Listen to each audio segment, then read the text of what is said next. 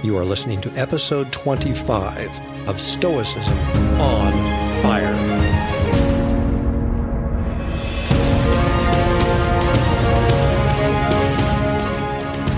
Hello, everyone. This is Chris Fisher, welcoming you to the Stoicism on Fire podcast, where the ancient practice of Stoic philosophy as a way of life and rational form of spirituality is still alive.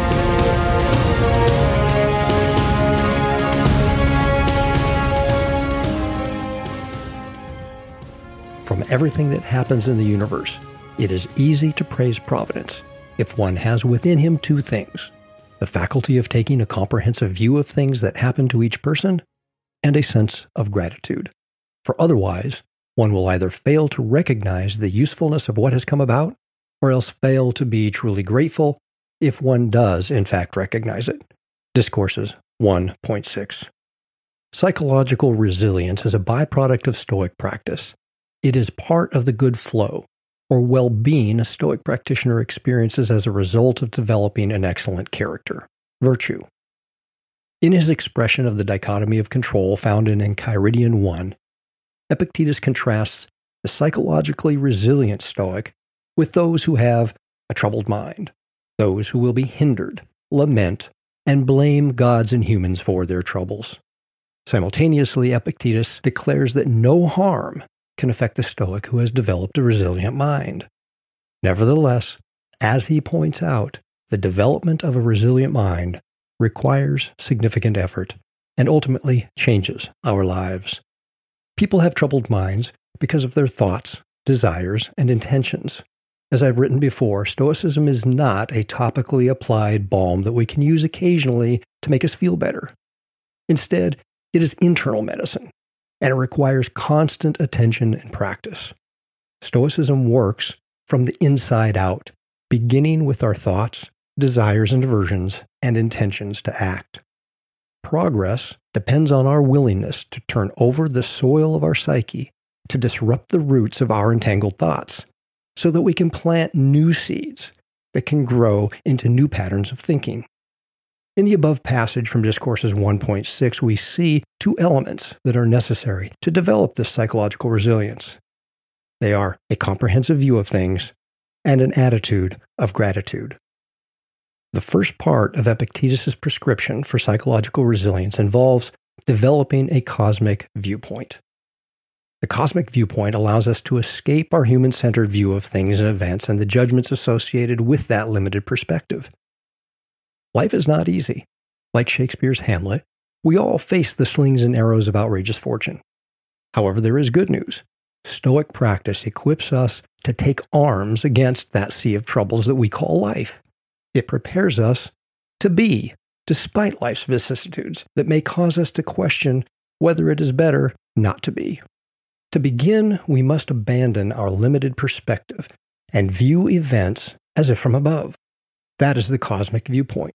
The view from above is more than a view from a distance that trivializes things and events on Earth. The cosmic viewpoint teaches us to accept the cosmos as a holistic organism, where events have a purpose that is larger than our human centered view of things typically allows.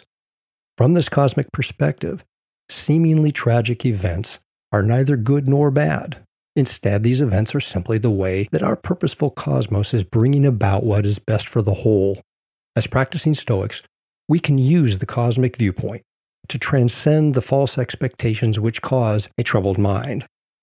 As I wrote in a previous post, once we understand the nature of the cosmos and our place in it, we begin to understand that external events are neither good nor bad, in a moral sense, because they are beyond our control. The only events that have moral implications for us are those that we can control, our judgments. External events cannot harm our inner self. Only our thoughts about those events can. Epictetus makes this point succinctly. It isn't the things themselves that disturb people, but the judgments that they form about them, Enchiridion 4. Pierre Hadot considers the cosmic viewpoint the beginning of Stoic practice. He writes, putting theory into practice begins with an exercise that consists in recognizing oneself as a part of the whole, elevating oneself to cosmic consciousness, or immersing oneself within the totality of the cosmos. While meditating on Stoic physics, we are able to see all things within the perspective of universal reason.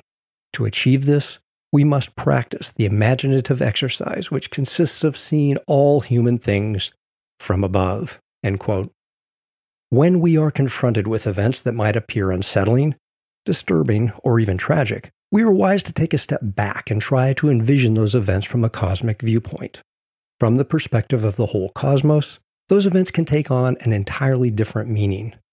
No matter how tragic the events may appear initially, we will be wise to recall the famous aphorism things turn out best for those who make the best of the way things turn out. If we make the best of the way things turn out, we may be able to see purpose in those events. From the cosmic viewpoint, we can relinquish our anthropocentric judgments of those events and learn to adopt an attitude of gratitude for everything that happens in our lives. For those who may be inclined to claim, well, that's just a placebo. Maybe, but what is the alternative? While others are stomping their feet, screaming, crying, and venting their anger at the universe and at humans in Enchiridion 1, the Stoic who adopts a cosmic viewpoint can assume that all events have some greater purpose and make the best of them. Will they not be better off for doing so? If this is nothing more than a placebo, it's a damn good one. To those who then claim, well, I can't make myself believe that the world is providentially ordered. Agreed, but you can allow yourself to live as if it is and see what happens. After all, you are probably quite familiar with what it feels like to believe that tragic events are random, meaningless accidents. It is unlikely that you have fully considered what you actually believe and the ramifications of those unexamined beliefs. Are you living as if the universe is a random accident? And how is that working out for you? And are you willing to consider an alternative approach? What if you could replace the anger and sadness that you still carry from those unsettling, disturbing, and apparently tragic events that occurred in your life? What if you could see those events from the perspective that allowed healing and provided a sense of meaning? Because those events actually had a purpose. That is what the cosmic viewpoint can do for you if you're willing to adopt it. Stoics do not simply attempt to put a positive spin on events. Instead, Stoics seek to understand the nature of reality, human nature, and humankind's place within nature. The cosmic perspective helps us deal with life's vicissitudes. How? By teaching us to limit our concerns to what is up to us, our judgments of events, and to love what we cannot control. We can learn to love rather than simply tolerate the events of nature by trusting that they do, in fact, have a purpose and thereby provide our human lives with some inherent meaning. From that perspective, we can transform our anger and resentment of past events into gratitude for all the events that occur in a rationally ordered divine cosmos. The second part of Epictetus' prescription for psychological resilience in Discourses 1.6 involves developing a sense of gratitude for everything that happens an attitude of gratitude distinguishes a love of fate, or amor fati, from mere resignation and fatalism. How does a Stoic avoid resignation and learn to love fate? By choosing to see challenging events as opportunities for growth in virtue or excellence of character. Trials either make us bitter or they make us better, and the choice is ours. Consider this what would Stoics do without the people on Facebook who annoy us? the inconsiderate drivers who cut us off in traffic, the thoughtless actions of our loved ones, the unreasonable demands of a boss or customer who does not appreciate us, the pains in our bodies, or the occasional tragedies visited upon us. How would we grow in virtue without these dispreferred indifferents to shape our character? How would we test or measure our growth without them? Finally, how much would we truly value virtue or well being if they came easy and without much effort? If we accept that unsettling, disturbing, and apparently tragic events beyond our control are going to happen, what would it look like to take our Stoic practice to the next level?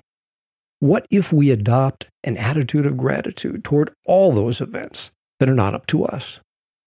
Imagine the psychological strength and equanimity that can spring from such an attitude. Marcus provides us with a wonderful example of that attitude.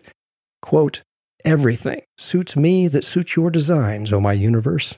Nothing is too late for me that is in your own good time.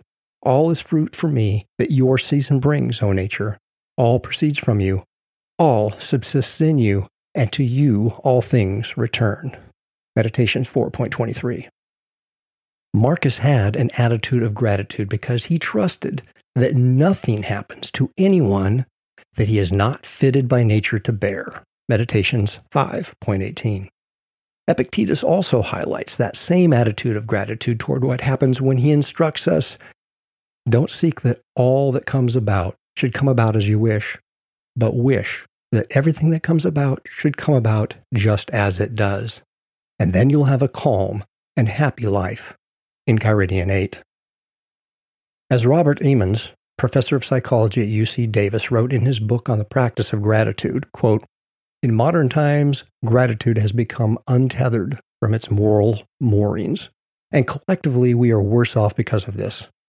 When the ancient Roman philosopher Cicero stated that gratitude was the queen of virtues, he most assuredly did not mean that gratitude was merely a stepping stone toward personal happiness.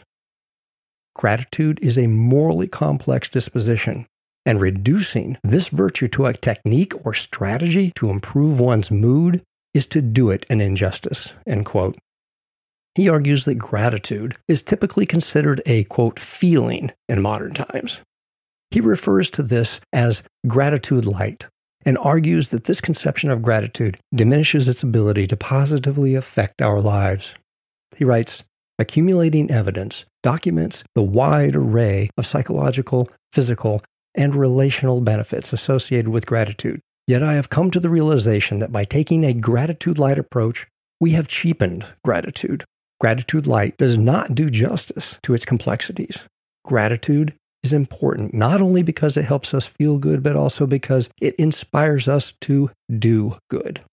Gratitude heals, energizes, and transforms lives in a myriad of ways consistent with the notion that virtue is its own reward and produces other rewards. End quote. Emmons relies on ancient as well as modern wisdom to support his assertion that gratitude allows us to step outside of our personal interests so that we can see our part in the larger whole.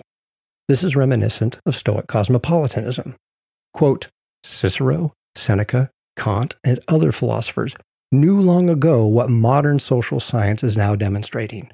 Gratitude takes us outside our scope so we can see ourselves as part of a larger, intricate network of sustaining relationships, relationships that are mutually reciprocal. End quote. B.L. Hijmans Jr., the Dutch author of a detailed work on the topic of ascesis in Epictetus's educational system, highlights the connection between gratitude and the Stoic practice of following the will of the divine nature. He wrote, If one attaches oneself to God, he will be a faithful fellow traveler. This attachment should show itself in applause and gratitude. This culminates in an attitude of complete surrender. Gratitude, however, is Epictetus' strongest feeling toward God, and he often urges his pupils to it. We see in this passage that gratitude is more than a feeling for Epictetus. It is a byproduct of a life lived in agreement with the divine nature. As Hijmans points out, while Epictetus notes that it is easy to praise providence if one adopts a cosmic viewpoint and develops an attitude of gratitude, conversely, not to honor God's workmanship is one of the most disgraceful things Epictetus can conceive of. End quote. Secularized versions of Stoicism that ignore or redact the providential nature of the cosmos will have an extremely difficult time making sense of this attitude of gratitude toward all the events of nature. If the universe is truly the result of accidental collisions and pairings of mere matter, then all events that occur in our lives are truly the result of a long chain of accidental events. The universe is purposeless, and our lives are absent of any inherent meaning. In such a universe, when tragedy strikes, it is truly an accident. Under the influence of this worldview, whether it is assented to consciously or unconsciously, it is extremely difficult not to be upset and angry at the death of a loved one, a diagnosis of a terminal illness, a car accident that leaves one in a wheelchair, etc. The best we can hope for with this worldview is the strength to bear and forbear the unstoppable chain of causes that led to that tragedy. However, anyone who reads the Stoic text quickly realizes that is not where the Stoics stopped. As I argued in a previous episode, bear and forbear only gets us halfway there. Grin and bear it Stoicism is not the Stoicism Epictetus offers us in this prescription for psychological resilience. He claims that we can praise Providence for everything that happens if we follow his prescription. Let's take a look at how that is possible. The Stoics loved and embraced fate and the seemingly tragic events that it brought about in their lives. How? By trusting that the order that we see so clearly in nature and within the cosmos entails some form of intelligence or universal reason that orders it. If that is the case, then the cosmos has inherent purpose that is determined by that universal reason. Therefore, it is reasonable for rational minded humans to attempt to understand and live in agreement with the purpose of the cosmos. To accomplish that requires us to assume that events, even those that appear tragic, have a larger purpose. If that is the case, we are wise to embrace, love, and follow all events because they provide opportunities for character development and they are good for the whole, even though they may be dispreferred indifferents for us. That describes the fundamental attitude of the Stoic. And developing that attitude of gratitude toward all events is one of the primary goals of Stoic practice. But how can we learn to adopt a cosmic viewpoint? Where do we begin to develop this attitude of gratitude? We begin where we are, with the events that occur in our lives. When a dispreferred, indifferent event occurs, we must stop our typically instantaneous judgment of the impression that that event is something bad. Then we can consider how we might be able to use this event to develop our moral character and thereby increase the virtue in the whole of the cosmos in a small way. This event is neither good nor bad. However, our response to the event could be either. Our response to the event is the only thing that is up to us. Since we choose our response to the event, we determine whether that event is either good or bad for us. Finally, since we are part of the whole, our choice has a small impact on the whole of humanity and the cosmos. History highlights the fact that some of those who had the most profound impact on humanity as a whole are those who chose to take a seemingly tragic event or circumstances and make the best of it heroic figures turn apparent tragedy into transformational opportunities for themselves and, in some cases, for a large segment of humanity as a whole. Martin Luther King Jr. and Gandhi provide us with two 20th century examples. That is cosmopolitanism in action, and it begins with each of us as individuals as we face the events and circumstances in our lives and choose to step into a relationship of trust with the order and universal reason of the cosmos. That step is taken the moment we begin to embrace events and love them as if they are the product of a benevolent, providential cosmos. Then we can ask ourselves how to make the most of each event, even if it appears tragic from our limited human perspective. We step squarely into the greater good when we adopt the cosmic perspective and assume that all events can be meaningful and helpful to the development of our moral character, our virtue. By doing so, we help transform those apparently tragic events into fuel for the good of the whole. At first, we may be successful applying this practice only with small annoyances like a rude driver or a Facebook troll. However, with practice and development of our virtue, we can create transformational opportunities for ourselves, our family, local communities, nation, and the whole of humanity. Try out some of these attitude adjusters for common dispreferred indifferents that we all might face in our daily life. Try saying, Thank you, universe, for that annoying Facebook post. It was an opportunity for me to practice the dichotomy of control. Thank you, universe, for that aggressive driver the pushy person in the checkout line, the loud celebration in the park where I was attempting to meditate. They provided me with an opportunity for me to test my equanimity. Thank you, universe, for my inconsiderate loved one, an ungrateful boss. They are teaching me how to accept all humans as my kin because we all share a fragment of the same divine mind and must learn to live together as we live in agreement with nature. Thank you, universe, for that pain in my body. It reminds me that my existence is brief. It inspires me to live fully in each moment with focused attention on my thoughts and actions. You can use those few examples to create your own attitude adjusters for the circumstances that you face in your life. Additionally, as you go about your day and face the many dispreferred indifferents that will inevitably challenge your virtue and equanimity, keep Seneca's words close at hand. Quote, to fashion a Stoic who can genuinely be called a Stoic, a stronger fate is needed. For him, the way will not be flat. He must go up and down. He must be tossed by waves and must guide his vessel on a stormy sea. He must hold his course against fortune. Many things will happen that are hard and rough, but things he can soften and smooth out himself. Fire proves gold, misery, brave men and women. On Providence 5.9. This psychological resilience does not come quickly or easily. Nothing of value does. The Stoic path teaches us to abandon our judgments of events that are derived from our limited human perspective. Only then can we develop an attitude of gratitude toward all the events that occur in our life. The choice is ours. We can allow life's challenges to make us bitter, or we can use them to make us better. As you go about your day today, keep Epictetus's famous lesson in mind. Whatever may come about, it is within your power to derive benefit from it. In Enchiridion 18. Thank you for listening to the Stoicism on Fire podcast.